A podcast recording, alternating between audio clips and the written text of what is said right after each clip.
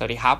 สวัสดีท่านผู้ฟังค่ะ Infinity Podcast นะครับ ขอต้อนรับเข้าสู่รายการ MDC Movie ดีไรครับ Flashback episode ที่ 8 นะครับ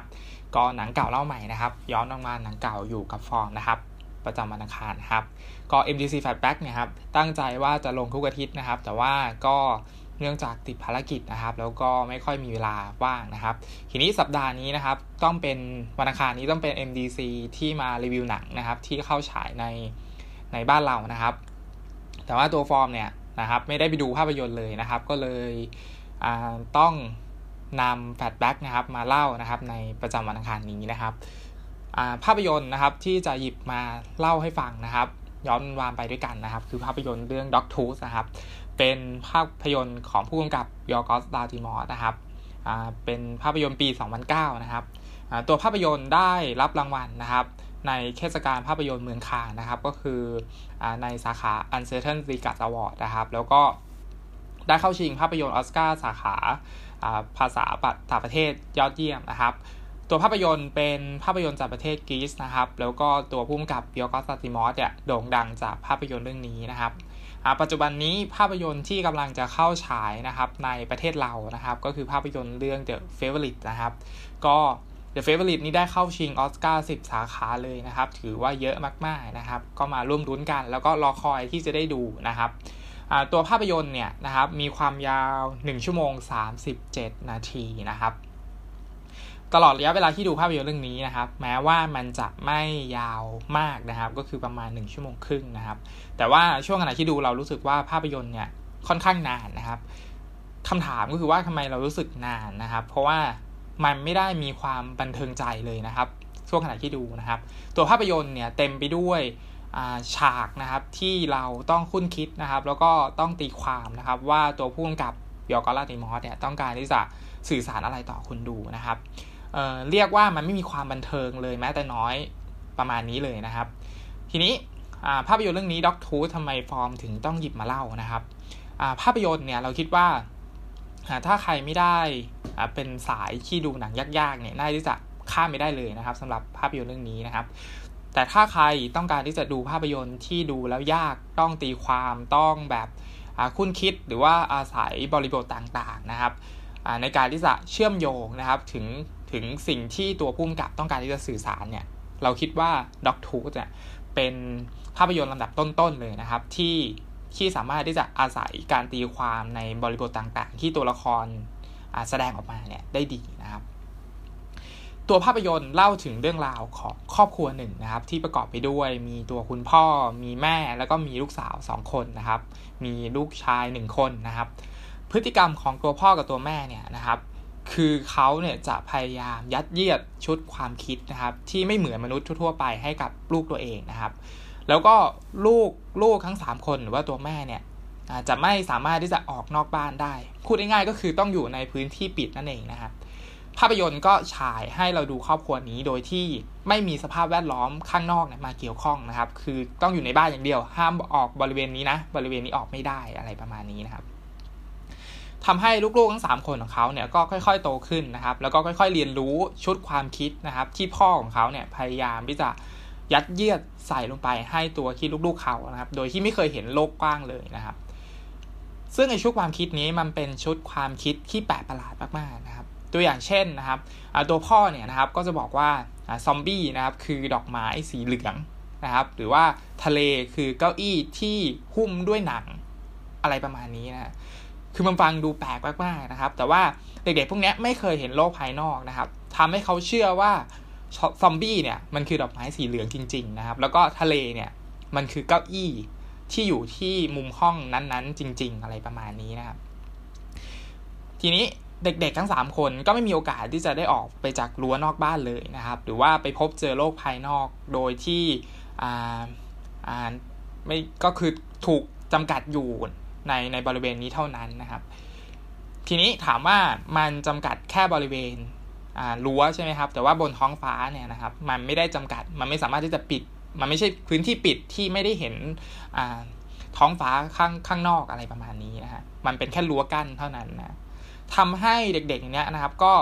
ต้องเห็นเครื่องบินแน่ๆนะครับ เพราะว่าเครื่องบินเนี่ยมันก็บินผ่านใช่ไหมครับ หรือว่ามีแมวที่กระโดดข้ามจากกำแพงรั้วนะครับ เข้ามาออยู่ในบ้านหลังนี้ หรือว่าอยู่ในพื้นที่แห่งนี้นะครับ ทำให้ลูกๆทั้งสามคนนะครับที่ถูกพ่อสอนว่าโลกภายนอกเนี่ยนะครับมันอันตรายมากๆนะครับพวกเธอเนี่ยจะออกไปไม่ได้นะครับ แล้วจะต้องรอคอยให้ฟันมานะครับ ก็คือด็อกทูธที่เป็นชื่อเรื่องนะครับ หรือว่ามันเป็นฟันเคี้ยวเนี่ยนะครับ หลุดออกจากปากก่อนนะครับ ถึงจะออกจากบ้านนี้ไปเผชิญโลกภายนอกได้นะครับ ซึ่งมันฟังดูก็ไม่คอมมอนเซนส์ใช่ไหมครับเพราะว่าอยู่ดีๆ ฟันเคี้ยวคนเรามันจะหลุดออกมาได้ไงนะครับ ตัวพ่อเนี่ยก็พยายามบอกนู่นนี่นั่นนะครับ ว่าโลกภายนอกมันอันตรายมากออกไปไม่ได้นะ มันจะมีนู่นนี่นั่นนะฮะซึ่งมันมันไม่สามารถที่จะต่อสู้กับโลกภายนอกได้ทำให้ลูกๆเนี่ยจะต้องอยู่ในพื้นที่บริเวณนี้นะฮะซึ่งแน่นอนว่าไอ้ฟันเคี้ยวเนี่ยครับมันไม่มีทางหลุดนะอย่างอย่างที่ฟอร์มบอกไปเนาะคงไม่มีใครอยู่ดีๆแล้วฟันเคี้ยวมันก็หลุดออกมาง่ายๆ ตามธรรมชาติใช่ไหมฮะเด็กๆทั้งสามคนจึงเติบโตขึ้นมาเรื่อยๆนะครับ แล้วก็อยู่ภายใต้ กรอบความคิดของคนเป็นพ่อรวมถึงตัวแม่ด้วยนะครับ ซึ่งตัวแม่เองเนี่ยก็อยู่ในอานัตของพ่ออีกทีนะครับ คือพ่อเนี่ยสามารถที่จะออกนอกบ้านได้ก็คือต้องไปทำงานใช่ไหมฮะเพราะฉะนั้นอภิสิทธิ์ของพ่อเนี่ยคือสามารถที่จะออกจากพื้นที่นี้ไปได้ แต่ลูกๆกับแม่เนี่ยออกไม่ได้นะฮะทีนี้มันก็มีพฤติกรรมแปลกๆนะครับ ก็คือพฤติกรรมที่เหมือนทำให้ตัวพ่อแล้วก็ตัวเอ้ยตัวแม่นะครับ แล้วก็ตัวลูกเนี่ยแสดงพฤติกรรมที่เหมือนอสิ่งมีชีวิตที่เรียกว่า อ่าเป็นคือพยายามที่จะทำให้ตัวลูกกับตัวแม่เนี่ยเชื่องนะครับ ก็คือทำให้เป็นหมานั่นเองนะแน่นอนว่าสิ่งต่างๆเหล่านี้นะฮะมันสะท้อนออกมาในตัวลูกๆทั้งสามคนนะครับ ก็คือ พูดได้ง่ายคือมนุษย์เนี่ยนะครับเป็นสิ่งมีชีวิตที่เกิดมาเพื่อที่จะเรียนรู้แล้วก็ตั้งคำถามอันนี้เราปฏิเสธไม่ได้นะครับ คือเราเกิดมาเราก็มีคำถามแล้วว่า อันนี้คืออะไร อันนั้นคืออะไรนะครับ แล้วเราก็รอคอยคำตอบนะครับ จากคนที่รู้นะ เพราะฉะนั้นมนุษย์โดยพื้นฐานเนี่ยเราเกิดมาเพื่อตั้งคำถามนะครับ แล้วก็เรียนรู้กับคำถามเหล่านั้นนะครับ ว่าค้นหาคำตอบว่าคำถามที่เราตั้งเนี่ยมันคืออะไรนะครับจนไปถึงสามารถที่จะแก้ไขปัญหาหรือว่าต่อยอดจากคำถามเหล่านั้นไปได้ เพื่อเพื่อที่เราได้ลงเพื่อที่เราจะได้ดำรงอยู่ในชีวิตต่อไปใช่ไหมครับเพราะฉะนั้นวิวัฒนาการของเราเนี่ยมันเกิดมาจากการตั้งคำถาม แล้วก็เรียนรู้กับมันทำให้เรามีสิ่งต่างๆ หรือว่ามีสิ่งประดิษฐ์จนถึงทุกวันนี้นะทีนี้ เมื่อเด็กๆนะครับที่อยู่ในพื้นที่เนี้ยโตขึ้นมาอยู่ภายใต้การบังคับ หรือว่าอยู่ในกฎเกณฑ์นะครับ ที่ถูกสร้างขึ้นมานะครับ เป็นกรอบกั้น พวกเขาเนี่ยอยู่ตลอดเวลาเนี่ย ความอยากรู้นะครับ มันจึงเกิดขึ้นนะนะครับ เพราะว่าเราเนี่ยนะครับเมื่อไหร่ก็ตามที่เราถูกปิดกั้นเนี่ย เรายิ่งอยากรู้ว่าทำไมเราถึงต้องต้องถูกปิดกั้นใช่ไหมครับทำให้เราต้องการที่จะอยากที่จะกระโดดออกมาจากกรอบเหล่านี้นะครับ ทีนี้อย่างไรก็ตามเนี่ยไอความอยากรู้หรือว่าอยากออกนอกกรอบของเราเนี่ยมันจะไม่ได้เกิดขึ้นง่ายๆนะฮะถ้ามนุษย์นั้นไม่ได้อยู่ในพื้นที่ปิดอย่างแนบสนิทนะฮะ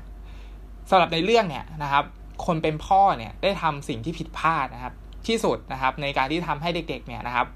ดื้อในการที่จะแบบกระโดดออกมาจากกรอบนี้นะก็คือเขาพาหญิงสาวนะครับ ที่เป็นคนนอกนะครับ ก็คืออยู่ข้างนอกเนี่ยอยู่ข้างนอกบ้านเนี่ย มาให้ลูกชายของเขาเนี่ยสำเร็จความไข้ด้วยตัวเองนะฮะก็คือ เหมือนมาสอนเรื่องเพศศึกษานะครับ ให้ตัวลูกชายเนี่ยนะครับ สามารถที่จะแบบมีเพศสัมพันธ์กับผู้หญิงคนนี้อะไรประมาณนี้นะตัวพ่อก็พาผู้หญิงคนนี้ออกมาข้างนอกนะเอ้ยจากพาผู้หญิงนี้จากข้างนอกเข้ามาในบ้านนะทีนี้การพาคนนอกเข้ามาในบ้าน หรือว่าอยู่ในอาณาเขตที่มันปิดล้อมเนี่ย มันคือจุดเริ่มต้นนะครับของความวุ่นวายในพื้นที่ปิดแห่งนี้นะ ก็คือเมื่อมีคนที่อยู่ข้างนอกนะครับ ก็คือตัวผู้หญิงคนนี้ที่พ่อของเขาเนี่ยพามาให้ลูกชายเร็จมีมีเพศสัมพันธ์อะไรประมาณนี้นะผู้หญิงที่อยู่ข้างนอกเนี่ยหยิบยื่นโลกภายนอกมาสู่เด็กๆพวกนี้นะฮะทำให้เด็กๆ พวกนี้อยากรู้หรือว่าอยากลองนะครับ จุดนี้มันคึงไปไปทำให้กระตุ้นนะครับ ความอยากรู้ ความอยากที่จะเรียนรู้ของเด็กๆ เนี่ย มันเกิดขึ้นมานะครับในทันทีนะ เพราะฉะนั้นแล้วก็ก็ดีนะฮะถ้าเด็กๆพวกนี้อยู่แต่ในพื้นที่ปิดอย่างเดียว แล้วไม่มีคนภายนอกเข้ามาเลยเนี่ยนะครับ เด็กๆก็จะอยู่แบบนี้โตไปเรื่อยๆนะฮะแต่มันมีคนภายนอกเข้ามานะครับ ซึ่งไอ้คนภายนอกที่มันเข้ามาเนี่ยมันนำพาความรู้ชุดใหม่นะที่เด็กๆไม่เคยรู้มาก่อนนะครับทำให้มันไปกระตุ้นความอยากเรียนรู้ที่เป็นพื้นฐานของชีวิตมนุษย์นะ อย่างไรก็ตามเนี่ย ตัวละครลูกรวมไปถึงคนที่เป็นแม่ในเรื่องเนี่ย ก็มีภาวะการที่มันไม่ได้ต่างจากสัตว์เลี้ยงอย่างที่บอกไปว่ามันมีพฤติกรรมที่ทำให้กลายเป็นหมานะนะครับแล้วก็คนเป็นพ่อเนี่ยนะครับ ก็พยายามที่จะทำให้ลูกๆของเขาแล้วก็แม่ของเขาเนี่ยเชื่องนะครับ แล้วก็ดูแลได้ง่าย ๆนะฮะประเด็นนี้ที่ตัวหนังนำเสนอเนี่ยมันแยบยลมากๆนะครับ คือสมมุติให้เราลองจินตนาการนะครับว่าเวลาเราจะให้อาหารสัตว์เลี้ยงนะครับ สมมติเรามีหมาใช่ไหมแบบฟอร์มในฟอร์มเลี้ยงหมานะเราก็จะแบบ ต้องสร้างเงื่อนไขให้มันก่อนนะฮะสมมุติเราจะให้อาหารมันเนี่ย เราก็บอกขอมือหน่อยอะไรประมาณนี้นะครับ ถ้ามันยกเอามือมาให้เรานะฮะก็คือขามันใช่ไหมฮะเราก็จะให้อาหารมันอะไรประมาณนี้นะฮะซึ่งพฤติกรรมเหล่านี้นะครับเหมือนแบบวิทยาศาสตร์ง่ายๆ ก็คือเราสั่นกระดิ่งปุ๊บแล้วมันจะได้กินอาหารอะไรประมาณนี้นะครับ เพราะฉะนั้นเรามักที่จะให้สัตว์เลี้ยงเนี่ยแสดงพฤติกรรมบางอย่างที่ทำให้เราพึงพอใจใช่ไหมอย่างที่ฟอร์มบอกก็คือยกมือหน่อยอะไรประมาณนี้แล้วก็ให้อาหารหรือว่า ยกขาสองข้างนะครับ หรือว่าแบบแบมือของมือหน่อย แล้วมันก็เอามือมาแตะเรา เราก็ให้อาหารมันอะไรประมาณนี้นะ ซึ่งตัวละครลูกๆในเรื่องเนี่ยก็ทำพฤติกรรมแบบนี้นะครับ เพื่อแลกกับของที่ตัวเองต้องการนะฮะ สิ่งต่างๆเหล่านี้มันอยู่ภายใต้กอการปกครองของคนที่เป็นพ่ออย่างหลีกเลี่ยงไม่ได้เลยนะครับ ทีนี้นอกจากประเด็นนี้นะฮะในมุมหนึ่งเนี่ยหนังเองมันสะท้อนอะไรได้บ้างนะครับ ส่วนตัวของเราก็คือตอนที่ดูเราคิดว่าแน่นอนครับภาพยนตร์มันสะท้อนสถาบันครอบครัวได้อย่างได้อย่างดีมากๆ ก็คือมันมีพ่อแม่ลูกครบอยู่แล้วนะ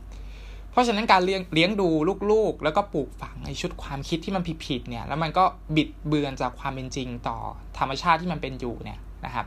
สิ่งเหล่านี้มันคือวิธีการที่ตัวพ่อแม่หรือว่าตัวผู้ปกครองเนี่ยมันรังแกตัวลูกๆนะครับ ดูเผินๆดูบำพาอาจจะเหมือนว่าเฮ้ย พ่อเนี่ยพยายามปกป้องดูแลลูกเพราะว่าโลกภายนอกมันเลวร้ายใช่ไหมแต่กลับกลายเป็นว่า มันเป็นสิ่งที่คนเรียกกันก็คือพ่อแม่รังแกฉันนะฮะเพราะฉะนั้นคนที่เป็นพ่อเนี่ยครับหรือว่าคนที่เป็นแม่นะครับไม่มีทางที่จะยัดเยียด หรือว่าสั่งสอนในชุดความคิดที่ตัวเองมีทั้งหมดนะครับ ให้ลูกของเขาได้ทั้งหมดนะครับ เพราะธรรมชาติเนี่ยอย่างที่บอกไปก็คือมนุษย์เนี่ยนะครับต้องการที่จะเรียนรู้แล้วต้องการที่จะอยากลองด้วยตัวเองอยู่เสมออยู่แล้วนะครับ ยิ่งเราไปบังคับมากเท่าไหร่เขาก็ยิ่งหลักอยากที่จะลองมากขึ้นเท่านั้นนะเพราะฉะนั้นธรรมชาตินะไม่ว่าจะเป็นเพศชายหรือว่าเพศหญิงเนี่ยนะครับสิ่งที่ภาพยนตร์เรื่องนี้ให้ก็คือเราไม่สามารถที่จะสั่งสอนกันได้อย่างแท้จริงนะยิ่งไปกว่านั้นน่ยนะครับจากจุดเล็ก ในสถาบันครอบครัวที่ด็อกทูธมันมันนำเสนอเนี่ยมันจะสะท้อนสังคมในภาพใหญ่ของระบอบเผด็จการได้อย่างดีมากๆนะครับ ก็คือ มันมีผู้ปกครองคอยควบคุม หรือว่ายัดชุดความคิดที่มันเหมือนกันนะครับ ให้คนที่อยู่ภายใต้การปกครองเนี่ยนะครับ สามารถที่จะดูแลได้ง่าย ๆ ก็คือจัดการเป็นเสร็จไม่ให้ออกนอกลู่นอกทาง คนเป็นพ่อในเรื่องนี้นะครับ จึงเปรียบเสมือนผู้นำที่อยู่ในระบอบที่ปกครองประชาประชาชนก็คือแม่แล้วก็ลูกๆทั้งสามคน แบบระบอบประเด็จการนะ ประชาชนในที่นี้ก็คือในความหมายของแม่กับลูกนะครับ จึงมีหน้าที่เพียงแค่เชื่อฟังผู้นำโดยที่ห้ามตั้งคำถามต่อความเชื่อดังกล่าว ที่มันตลกร้ายแล้วก็มันค่อนข้างที่จะสิ้นคิดมากๆต่อสามัญสำนึกของเรา เช่น ฟันเคี้ยวต้องหลุดก่อนถึงจะออกนอกพื้นที่นี้ไปได้นะ หรือว่าสัญลักษณ์ของเครื่องบินที่มันบินผ่านนะครับ แล้วก็ของเล่นที่มันแสดงในยะที่ตัวละครลูกเนี่ยต้องการที่จะได้อิสระภาพนะครับ หรือว่ามีความหวังหรือมีความปรารถนาอยู่ตลอดเวลาว่าตัวเองต้องการที่จะมีอิสระภาพออกจากพื้นที่นี้นะฮะสิ่งต่างๆเหล่านี้นะครับมันเป็นเพียงสิ่งเดียวนะครับ ที่ยึดโยงเขากับโลกภายนอกนะครับ ก็คือไอ้เครื่องบินที่มันบินผ่านนี่แหละเพราะเขาเห็นแค่นี้หรือว่าแมวที่มันกระโดดเข้ามานะ มันมีแค่นี้จริง ๆ ที่ยึดโยนเขากับโลกภายนอกได้อยู่บ้างนะครับ มันเลยเกิดคำถามต่อชุดความคิดกับเด็กคนนี้ว่าโลกภายนอกมันมีอะไรจริงๆนะทำไมต้องรอให้ไอ้ด็อกทูธไอ้ไอ้ไอ้ไอ้ฟันเขี้ยวของเขามันหลุดไปก่อนนะ ทั้งหมดมันจึงพามาซึ่งบทสรุปนะครับ ที่มันส่วนตั้งคำถามต่อเหตุการณ์ หลังจากนี้ต่อไปนะครับก็คือหลังจากที่ภาพยนตร์มันจบไปแล้วเนี่ย ว่ามันจะเกิดอะไรขึ้นต่อระบบปกครองแบบนี้นะฮะ ที่ตัวพ่อเนี่ยปกครองลูกแบบนี้นะครับ และผู้ที่หลุดรอดออกจากระบบนี้ไปได้ หรือว่าได้รับอิสรภาพ จากระบบนี้ไปได้เนี่ยเขาจะดำรงชีวิตในโลกนี้ยได้อย่างเสรีต่อไปได้ยังไงนะครับทั้งหมดเนี่ยมันเป็นคำถามที่ชวนให้คิดต่อมากๆนะครับ ก็ท้ายสุดนะครับสำหรับ Dog t o o t คงจะเป็นส่วนตัวของฟอร์มเนี่ยคิดว่าคงจะเป็นภาพยนตร์ที่พาเราไปพบกับ เหตุการณ์ที่มันแปลกประหลาดมากๆนะครับ คือมันมันมันค่อนข้างที่จะเซอร์เรียลมากๆนะครับ แต่ความแปลกประหลาดของมันเนี่ยมันแฝงไปด้วยแนวความคิดที่ค่อนข้างแหลมคมนะครับ แล้วก็ผสมความตลกร้ายนะครับเรื่องราวต่างๆเนี่ยมันไม่มีทางเกิดขึ้นได้จริงแน่ๆนะครับ เพราะว่ามันคงไม่มีใครนะครับ เอาลูกตัวเองมาทำแบบนี้นะครับ แต่สิ่งหนึ่งนะครับในความเซอร์เรียลของหนังนะครับที่มันให้กลับมานะครับก็คือข้อเท็จจริงบางอย่างนะครับที่มันน่าสนใจต่อระบบการปกครองรูปแบบหนึ่งนะครับ จนเราอาจจะแยกไม่ออกว่าเรื่องราวทั้งหมดเนี่ยมันเป็นเรื่องที่สมมุติขึ้น หรือว่ามันเป็นเรื่องจริงกันแน่ ที่เขากำลังจำลองเหตุการณ์นะครับของการปกครองในประเทศใดประเทศหนึ่งอยู่หรือเปล่านะครับ ความตลกร้ายในเรื่องจึงให้สภาวะการที่ขำไม่ออกอยู่เหมือนกัน ในช่วงที่ดูจบแล้วนะครับ ดังนั้นแล้วเนี่ยนะครับถ้าใครนะครับอยากที่จะรับชมภาพยนตร์ที่มีมุมมองนำเสนอที่ค่อนข้างแปลกๆแหวกแนวนะครับ แต่ว่ามีชั้นเชิงในการเล่าเรื่องที่น่าค้นหาเนี่ยครับแล้วก็มีประเด็นต่อความเป็นมนุษย์ หรือว่าชนชั้นปกครองระบอบเผด็จการนะครับ ที่มันยึดโยงอำนาจไว้ที่คนเพียงคนเดียวนะครับ ภาพยนตร์เรื่องนี้สะท้อนประเด็นเนี้ยต่างๆเหล่านี้ออกมาได้ดีนะครับ แล้วก็อาจที่จะได้รับประเด็นอื่นๆนอกจากนี้ด้วยนะครับ ก็คือ ดูแล้วอาจจะตีความได้มากกว่าที่ฟอร์มแบบคิดนะครับ สุดท้ายเนี่ยนะครับ เราก็สิ่งที่หนังมันให้นะครับในในฉากสุดท้ายเนี่ยนะครับ เราก็ไม่แน่ใจว่าโลกของเสรีภาพเนี่ยมันน่ากลัวจริง ๆ หรือเปล่านะครับ หรือว่ามันอาจจะน่ากลัวจริง ๆ ก็ได้อย่างที่พ่อของเด็กๆเนี่ยพยายามที่จะยัดเยียดในชุกความคิดนั้นให้เขานะครับ แต่ยังไงก็ตามแล้วนะครับ มันจะไม่มีทางเป็นจริงไปได้เลยนะครับ ถ้าเราไม่กล้าที่จะออกเดินทางนะครับ หรือว่า ออกจากโลกนะครับที่เราถูกปิดกั้นเนี่ยไปเสียก่อนนะครับ แล้วเราค่อยไปวัดดวงกันนะครับ ว่าเราออกจากไอ้ระบบนี้ไปได้แล้วเนี่ย ระบบข้างหน้าเนี่ยมันจะดีจริงหรือเปล่านะครับ ก็ค่อยมาวัดกันอีกทีอะไรประมาณนี้นะครับสำหรับ MDC นะครับ Flashback episode ที่ 8 นะครับ ก็ต้องขอจบไปเพียงเท่านี้นะครับสำหรับภาพยนตร์เรื่อง Dog t o o นะครับ ของผู้กำกับยอร์กอสลานติมอสนะครับ ก็ Fatback จะพยายามนะครับกลับมานะครับเอาภาพยนตร์เก่าๆนะครับมาเล่าให้ท่านผู้ฟังนะครับใน Infinity Podcast เนี่ยได้ฟังแล้วก็เหมือนฟอร์มมาแลกเปลี่ยนนะครับ ความคิดว่าเฮ้ยฟอร์มมีความคิดต่อภาพยนตร์เรื่องนี้ยังไงนะครับ แล้วก็อยากที่จะแชร์นะครับ หรือว่าพูดง่ายๆคือแชร์ประสบการณ์นะครับ ต่อภาพยนตร์เรื่องนี้นะครับ ให้ท่านผู้ฟังเนี่ยได้รับฟังกัน แล้วก็ส่วนหนึ่งก็คืออยากที่จะให้มีพื้นที่นะครับใน ในส่วนเล็กๆนะครับ ที่สามารถที่จะให้ภาพยนตร์แบบนี้นะครับ หรือว่าภาพยนตร์ที่